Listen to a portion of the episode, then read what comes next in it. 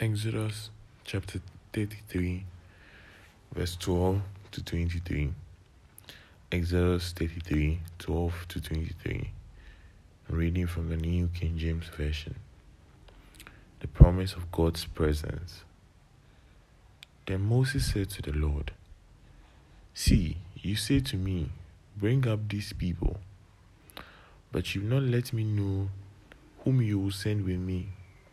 Yet you have said, I know you by name, and you have also found grace in my sight. Now therefore I pray, if I have found grace in your sight, show me now your way, that I may know you, and that I may find grace in your sight. And consider this nation as your people. And he said, My presence will go with you, and I will give you rest. Then he said to him, If your presence does not go with us, do not bring us up from here. For how then will it be known that your people and I have found grace in your sight, except you go with us? So we shall separate your people and I from all the people who are upon the face of the earth.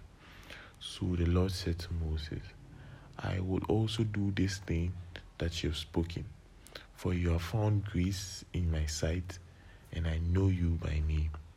And he said, Please show me your glory. Then he said, I will make all my goodness pass before you, and I will proclaim the name of the Lord before you. I will be gracious to whom I will be gracious, and I will have compassion on whom I will have compassion. But he said, You cannot see my face, for no man shall see me and live.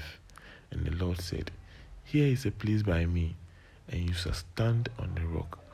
So it shall be, while my glory passes by, that I will put you in the cleft of the rock and cover you with my hand while I pass by. Then I will tuck away my hand, and you shall see my back, but my face shall not be seen. This is the word of the Lord.